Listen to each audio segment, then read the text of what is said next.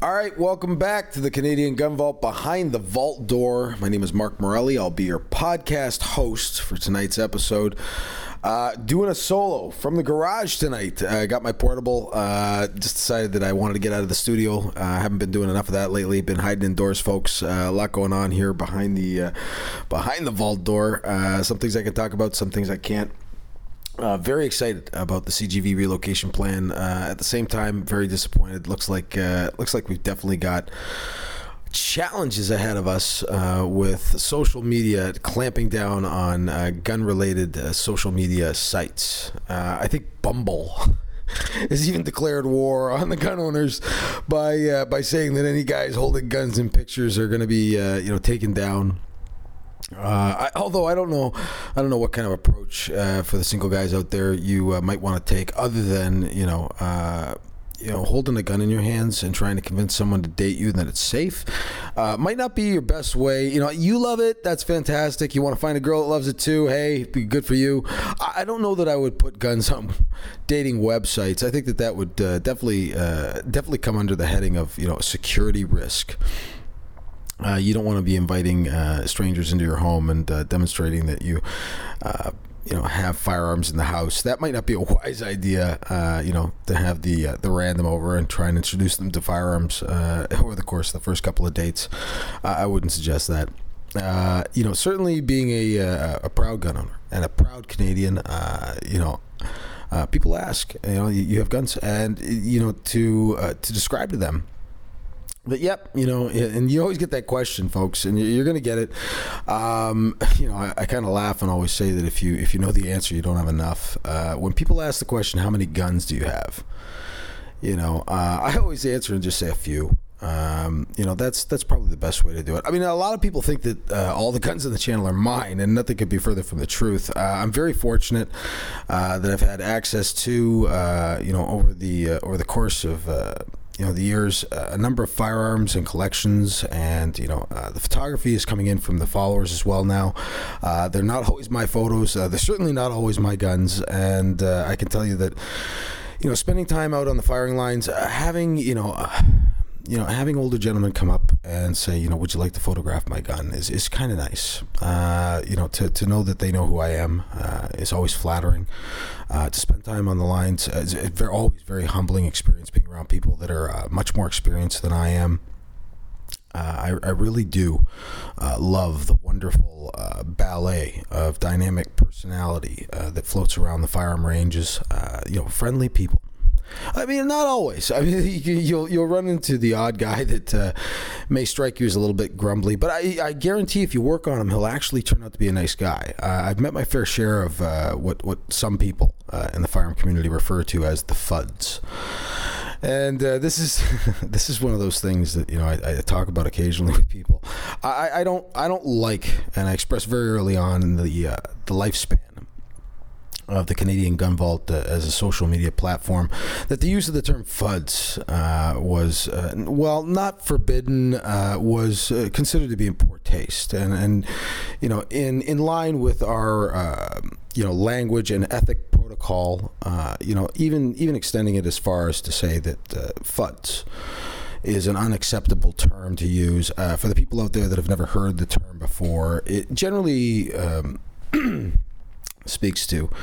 Um, you know, older shooters, um, you know, hunters, uh, you know, characterized as, um, you know, older shooters, hunters, uh, you know, crotchety old men that really have no use for anything outside of perhaps their over and under shotgun. Um, you know, it, to to spend any time around the firearm community, you you, you will encounter them. Although, I got to tell you, I've noticed a, a terrific change.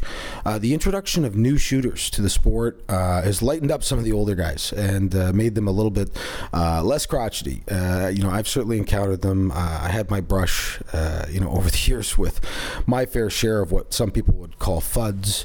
Um, you know, they're not bad guys. sometimes maybe perhaps a little stuck in their ways, but uh, you know, and certainly uh, willing to express themselves clearly. Hey, you get to be a certain age, you can pretty much say what's on your mind. You really don't have the time, you know, to to screw around and kind of dance around being polite some days. I guess uh, as you get older. And and you know these these gentlemen will sometimes uh, you know at, a glance appear to be very uh, unwelcoming, and yet you know if you spend any amount of time around them, you, you'll find that you'll have some fun. Uh, break a few birds with the guys at the trap lines. Uh, go over to the skeet range if you don't see anybody using it, and find out how fun that uh, that can be. And I can tell you right now that uh, once people catch on, uh, you know, to the trap and skeet ranges here in uh, southern Ontario. I mean, we've got some fantastic ones. the Galt Sportsman's Club is, is a terrific place to go. if you want to shoot onto a very scenic backdrop, uh, Galt does provide that. It's it's a beautiful place. Um, you know, but but back to the fuds. Uh, you know, I, I, don't allow people to call them that on the page because I find it to be um, a divisive term in our firearm community. Uh, the the sad fact is is that you know our unity as a community has always been our biggest issue. Um, certainly, we didn't lack in common sense, uh, but but getting everybody together. I mean, it's it's in large part why I created the Canadian Gun Vault. I wanted to definitely give a place uh, for people to come to, to appreciate firearms, and uh, you know whether whether you knew anything about them or not. Uh, you know, a place to come where you could uh, you know view these things, learn about these things, uh, learn why they're important, why they're fun. you know, a place where everybody could come because there's so many. Disciplines. I mean, the firearm community is this like vast array of uh, activities that you can engage in you know, long range shooting, competition shooting, three gun, you know, sporting clay. I mean, it's endless. There's disciplines within disciplines. And I mean, you have an endless supply of, you know, different types of firearms, uh, you know, to do these things with that, that function differently, that behave differently, that perform differently, that, you know, uh, mechanically, you know, they operate in very unique ways. And I mean, every one of them is somebody's uh, idea of the perfection. Uh, you know, of, of ballistically throwing something you know, and launching it out of a barrel uh, at, at, ridiculous speeds in some cases, and you know, like to to have a lot of fun. You know, engaging in all these different activities. Uh, you know, why shouldn't there be a common place where everybody could kind of come together and, and, you know get a little bit of everything? Uh, was what I wanted to do. And, and I'd like to think I've accomplished it. Uh, I'd like to see more people coming from the uh, sporting clay community. They seem to be coming now you know, love those guys. They uh, they're cluing in. They're they're that internet box thing actually serves a purpose. You know, there's something on there I want to watch. You know, maybe in a, in a day and age when uh, some of the older shooters can't find anything to watch on TV they like, you know, perhaps they'll come to the uh, Canadian Gun Vault and watch us on Instagram or Facebook, or you know, listen to us in the podcast. Um, but but to give everybody one place to come to was really kind of at the forefront of my mind when I created this thing. And and I thought, you know, because because we've been so divisive in the past, because so many times, uh, you know, we've heard from certain communities that they don't really care about what happens to the other. Uh, you know, to have hunters perhaps and uh, you know people that engage in sporting clay and you know trap shooting have no interest in what goes on in the world of restricteds uh, can can be a bit of an issue and you know because you know there will come a time when they'll come after certain groups and i mean historically that's what they've always done and we see some, you know, there, there's there's definitely some legislation coming, uh, some proposed stuff coming. Uh, whether or not they have the time to, you know, jam it on through, which is, you know, typically been the behavior of this government uh, if they can manage to you know jam something through, I imagine uh, with several delays and with a number of you know mass shootings in the U.S. Uh, that really have nothing to do with us uh, and our laws uh, and or the successful application, uh, to make changes that you know add to further restriction for the legal firearm community. I, I imagine that's what's going to happen, whether it makes any sense or not. So, uh, you know, having said that, uh, when you have uh, certain segments of our community getting attacked, uh, and I and I really do expect that's what's going to happen. We're going to uh, see uh, you know, an attack on a specific kind of rifle or a series of rifles. And I think we're going to see some movement uh, in classifications.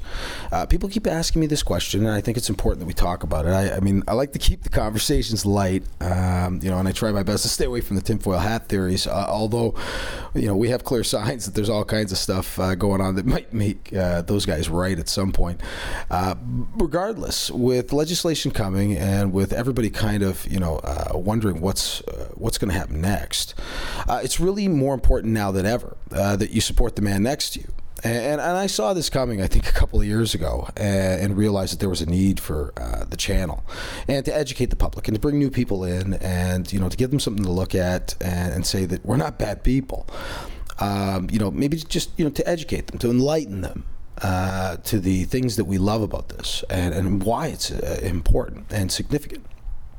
Uh, you know, and, and, for for freedom's sake as well. Like, I mean, to to have uh, laws put in place that could cost taxpayers, you know, millions of dollars, uh, and, and, not really have any. Uh, you know, common sense driving it. Uh, you know, I, I, think it's something that we all should question, especially if it comes at the expense of you know people's personal freedoms or property rights. And you know, I think that we've got to be concerned about that.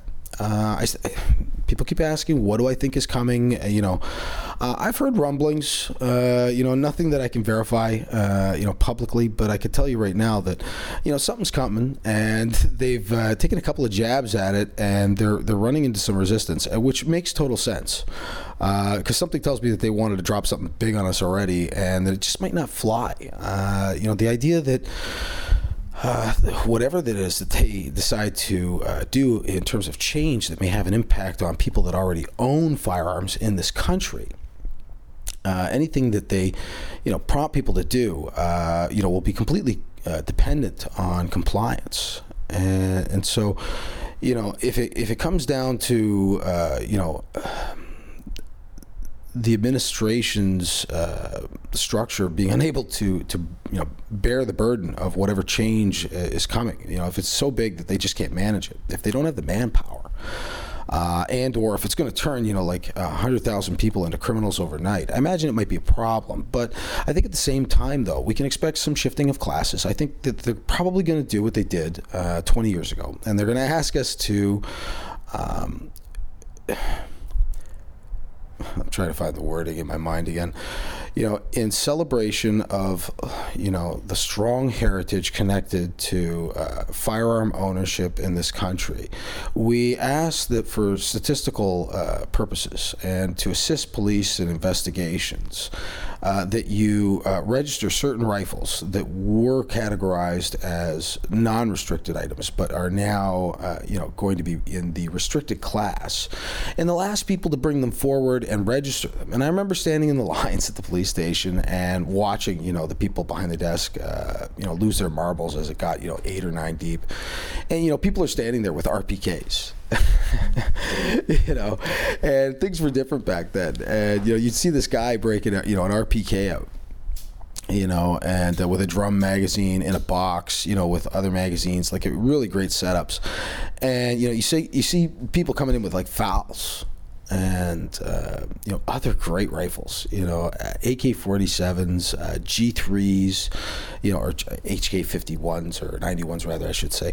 Uh, you know, all you know the ones I saw were semi-automatic. Anyway, I remember uh, you know as a young man in my early 20s, I remember seeing all these people lined up, and I mean, you know, like good people. They're bringing their guns in, saying, "Okay, well, you know, I could do this," and and so, but you knew that there was a segment of the population that had been screaming that something uh, something disaster disastrous had happened, you know, years earlier, and you know there were people. Uh, there were people that thought that there was no way that they were going to be able to uh, round up all the AKs and you know rifles like that and, and, and yet, you know, there was uh, you know a pretty large compliance rate, but at the same time, uh, there was a bit of a problem. There was also about uh, you know 30 to 50 percent of the population out there said, "No way, I'm not doing it," and or you know forgot or you know never got word, uh, you know received notification.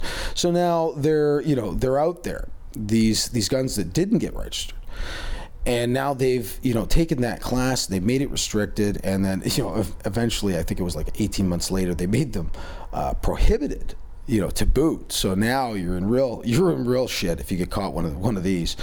Uh, you know, now it's a prohibited weapon. Uh, you know, an unrestri- you know, unregistered one, and so these guns are floating around out there now and you know some people just missed the deadline date or you know uh, didn't get word uh, you know whatever reason you know they they come to learn that they're in possession of an item that could uh, potentially have them tossed in jail for you know five or ten years and you know like this is this was like you know Joe Normal uh, you know a guy who went out and bought himself you know uh, you know an HK rifle because you know maybe he um, you know, maybe he was enamored with the design or, or you know, he just, you know, really liked it. Uh, for whatever reason, he had this gun. He never registered it. So now it's out there and it's in circulation. I mean, it's it's it's in his hands, but then you know he's probably going to get concerned at some point that you know he's going to get in trouble, or or he passes away and the kids don't know what to do with it, and so then that gun ends up circulating in this uh,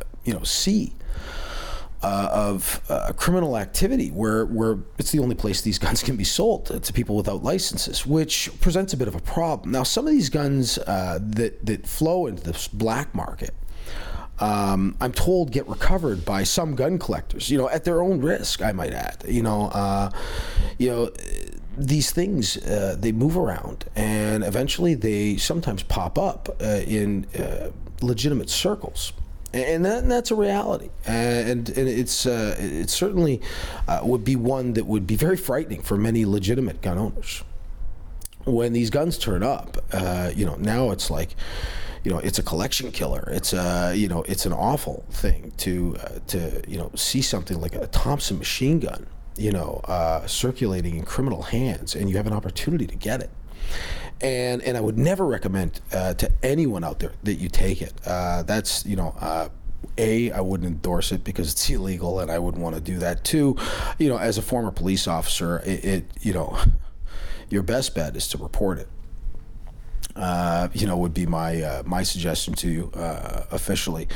Uh, but definitely don't take it into your care. Uh, and, and, the temptation would be great. I, I, you know, certainly, you know, to see Thompsons get melted down as a police officer over the years, you know, I had an affinity for them. If one came my way, I'd be tempted for about a half second, uh, but I would know better. And it, it, but you know what? A lot of people might not, and there's definitely enough criminals out there that would want to get their hands on something like that. So we, we come back full circle to the idea that uh, there's always the possibility that some people don't want to give up their property. Uh, you know, and historically, the government has made things prohibited and then taken them, or what they do is they uh, wait for you to die and then they take them, uh, and they don't give them the same opportunity uh, that any other kind of property would have to be passed down. And, and they made some exceptions to uh, certain classes of guns uh, back in the 90s, but for the most part, though, uh, these items are collected when uh, their owners pass on and they're melted down and they're destroyed something I always found to be uh, sickening uh, as a historian, as a gun lover, uh, as somebody who appreciates you know uh, these things. I, I, can tell you that uh, you know seeing golf, uh, not golf carts, shopping carts filled with you know handguns, you know like piled high, you know that are were once valuable collectors items. to be scheduled for destruction was always disheartening feeling for me. Anyway, having having said that if there's anything in this new legislation regarding you know bans or registrations, something that might shake people's belief that they're going to uh, ever realize the value of these items or they're not going to be able to be passed down, there's always the possibility that some people will just refuse to do that. And, and, and when people do that, uh, what it does is it creates this much more potentially uh, dangerous situation. You get families that might decide to, you know, uh, act outside the confines of the law and, you know, make sure that things don't uh, end up in uh, you know in the melting pots. And you know again, you know you've got. Uh, situations developing that result in guns that end up in illegal circulation as a result of the bans. It actually creates this black market. Uh, certainly, prohibition in the uh, in the in the twenties, um, you know, uh, it, it created you know, this uh, violent atmosphere, uh, very competitive underground atmosphere, uh, un- uncontrolled atmosphere. And you know, it didn't work then, and eventually you just you end up regulating things. You have to, Uh, and, and, I mean that's what we have now in Canada, and it's it's quite a highly regulated activity. Uh, gun ownership in this country is already, you know, uh, a difficult enough thing to do. Uh, there's really not much more need for further restriction, and yet you know some somebody will want to fix what's not broke in Parliament, and I imagine we're going to get some some gun laws that are going to require people to make this giant leap of faith that the government isn't going to try and take their property from them. Uh, if they decide that they are going to ask us to register SKSs and the uh, you know M1A1s and you know guns like it, you know anything semi-automatic, Reg- just register them uh, you know as restricted. And you know if we don't get reelected, we might not put them into the prohibited class next time around. I mean, it, it really does require you to have a lot of faith in the uh, good nature of your government. I'm not sure that people uh, have that this time around. Uh, that that affection or trust seems to have been lost on the Trudeau government. Uh, but but whatever the case may be, if you've got people that are uh, out there that may not be willing to comply, uh, you could create a, a very dangerous situation for Canadians. So that's uh, that's going to be my very short, dark, uh, by comparison, spiel on the uh, the future gun laws that are uh, soon to be revealed to the Canadian firearm community. But uh, as we head back towards the uh, Galt Sportsman's Club and talking about divisive nature, I'm very saddened when I hear that I want to use. Um, a certain type of semi-automatic shotgun, something that would be uh, classified or categorized or characterized as a tactical shotgun at the Galt Sportsman's Club. And you know, of course, I asked this question a long time ago, and and uh, I wanted to shoot.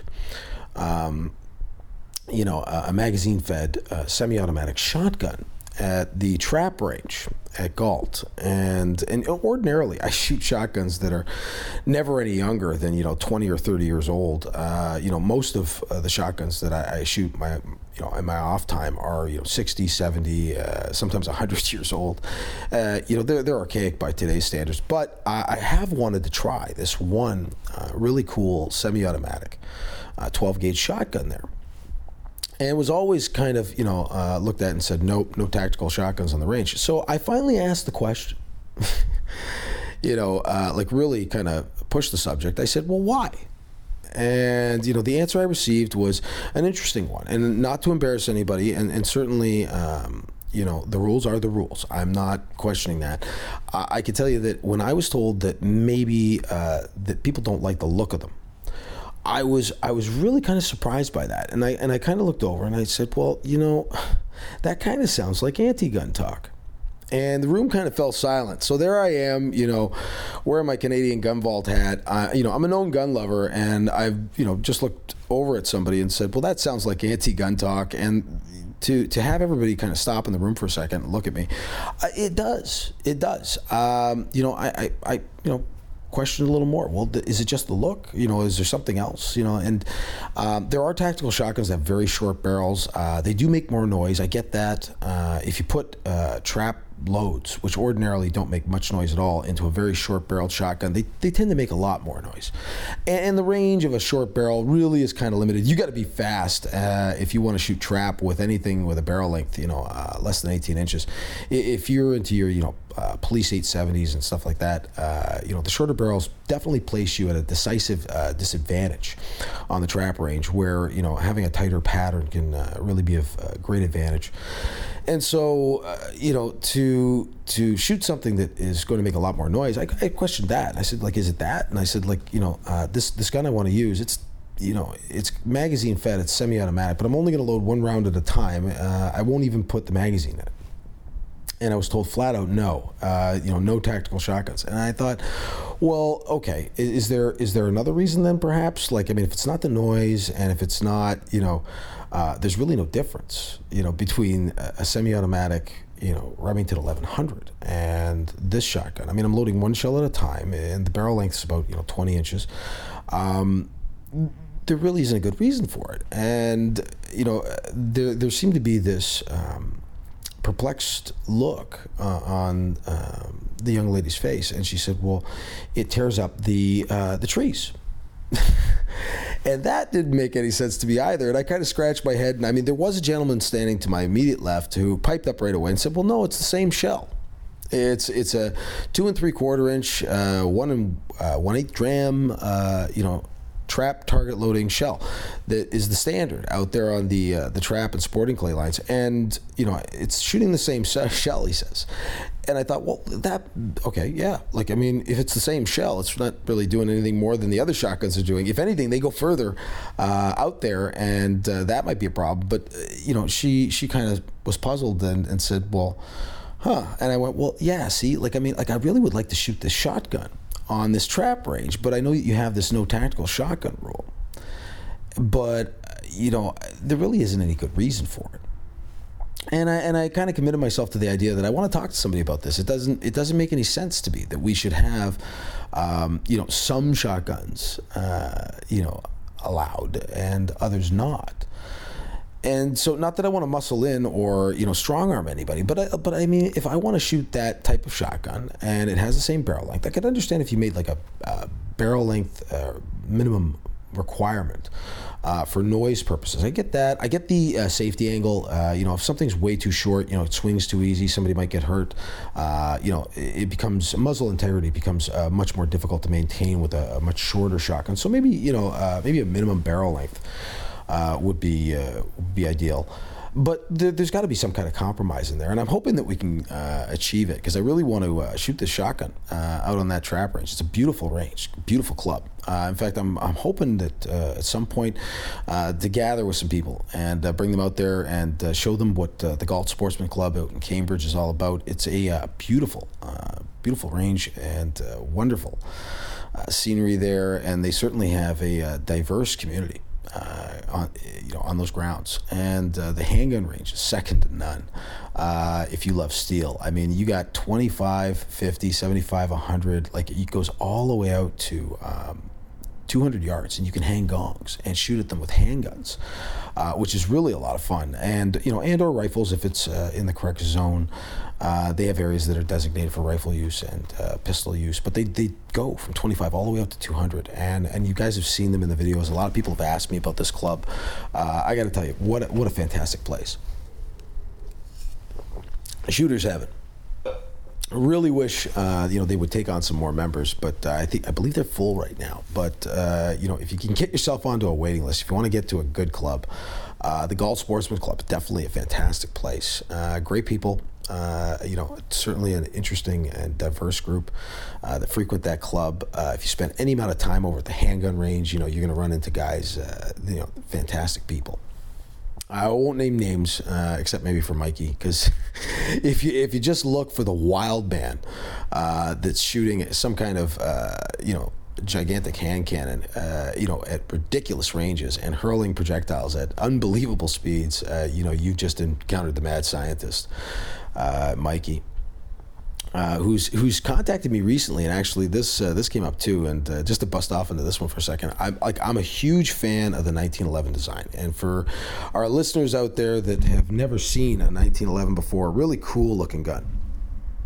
It's one of those. Uh, it's one of those really uh, iconic semi-automatic designs. You know, the Colt 45 is a 1911, and so you know to get contacted by my buddy Mikey and to tell me that you know he's eyeballing uh, eh, you know this certain make and model. I uh, I really uh, you know was floored when I first met this guy. Great, great guy. Uh, wild man behind the uh, the reloading uh, setup. Uh, he definitely produces some of the craziest ammo I've ever seen, and uh, love working with him. Haven't seen enough of him lately. Uh, but he he always had this penchant for driving you know Magnum bullets to phenomenal velocities, and and he started to realize that you could do these sort of things with semi-automatic handguns as well and I and I watched him build, uh, you know, some of the most incredibly powerful guns, uh, and he's done it again. Uh, like you know, the mad scientist is on a tear. Uh, he's built uh, another, you know, flame throwing monster. Can't wait to drop this one on you guys. Uh, I'm definitely going to get myself to the range and spend a little time with Mikey, and some of his insanely insanely uh, powerful semi-automatic uh, creations, and, and, that's what they are. Uh, they're definitely works of art. Uh, he definitely uh, spends a lot of care and attention uh, to detail when he reload, reloads for these types of things, and I and I can't wait to see his his latest uh, monstrosity. This thing's gonna be a lot of fun. Um, you know, I, am looking forward to dropping it on you guys. I don't want to tell you what it is just yet. Be looking uh, for for a video up in the future. We're probably gonna get a film sometime next month, uh, so it'll probably be about a, a, month and a bit before you'll see it. But uh, we've uh, we've got some of that stuff coming. Uh, it's been a while since we've been on the lines. Really sorry. Uh, shot show took the steam right out of my engine. Uh, if if there was ever an event that I would love participating in that would take the wind out of my sails. It was Shot Show 2018. Uh, Dave's been working really hard. Uh, on the videos, and he's been putting them out to you guys. Uh, we are definitely going to get out onto the uh, firing lines again soon. It's been a while. Uh, definitely some people I want to get out there and uh, shoot with. Uh, sorry, I had to take a little break there for a bit, folks. Uh, you know, between between running around and uh, getting the merchandise out to everybody that's ordering it. Thank, thank you so much to everyone that's supported us. Uh, you know, uh, you guys, you buy the merchandise. It really makes a big difference. Uh, it's it's it's a lot of work doing it, but I love doing it, and I love seeing the gear out there. And uh, I'm really looking forward to seeing a lot on the uh, spring lineup and the different clubs I go to. Uh, if you haven't gotten yours yet, please visit our online store, uh, you know, and uh, and support us that way. it's a big help. And uh, so to uh, to further uh, comment uh, on Mikey, Mikey gets in touch with me and he asks me about this one gun, and I knew it was coming. I was really, really excited way back when to uh, show Mike uh, this one model uh, that came through my hands at one point.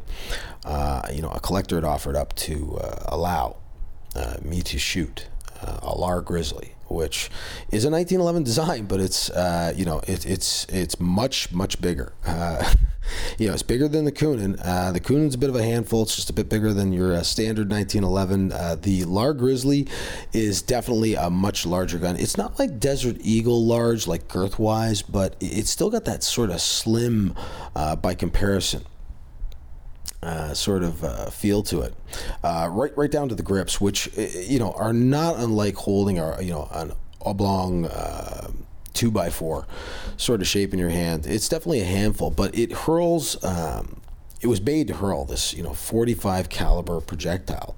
Uh, think think like 45 ACP doing like 1400 feet per second. You know, like it's it's definitely a hot round coming out of this big gun.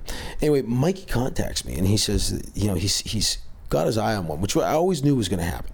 Uh, you know, he's just too big a fan of Magnum caliber semi-automatic, especially, uh, you know, he wanted to get into vintage stuff. I, I told him a long time ago he was probably going to be wise to uh, examine the uh, Lar Grizzly family of firearms. And sure enough, uh, you know, he's contacted me just recently making uh, inquiries about the values on the guns and that he's found one and I'm very excited. I don't know uh, what Mikey's going to do with this thing. I do know that uh, you know they were made with barrel conversion kits. Uh, that 45 Win Mag cartridge uh, is is you know about the same uh, power level as say a 44 Magnum. It's a little more actually. But the guns also came with these uh, well-made, very well-made conversion kits for calibers ranging from 10 millimeter to 45 ACP to 357. Um, there's a couple of Wildcat cartridges. I think like something like 375 uh, Wild E Magnum. Uh, I know Mike's a big fan. He's, always loving you know 357, uh, and and the idea of a, a mid-sized caliber coming out of uh, you know a handgun-sized platform. Uh, you know, at, at rifle-like speeds is, is certainly uh, an idea that I'm sure would fascinate Mike. I'm really interested to see what uh, he comes up with uh, on this one. But uh, to to return back again to uh, you know some of the things that have been going on lately, I, I find myself looking more and more at uh, you know the uh, ridiculous ballet of politics. Uh, I talk about this stuff uh, with a very heavy heart. Uh, definitely, we've got uh, Justin Trudeau doing some things that are inexplicably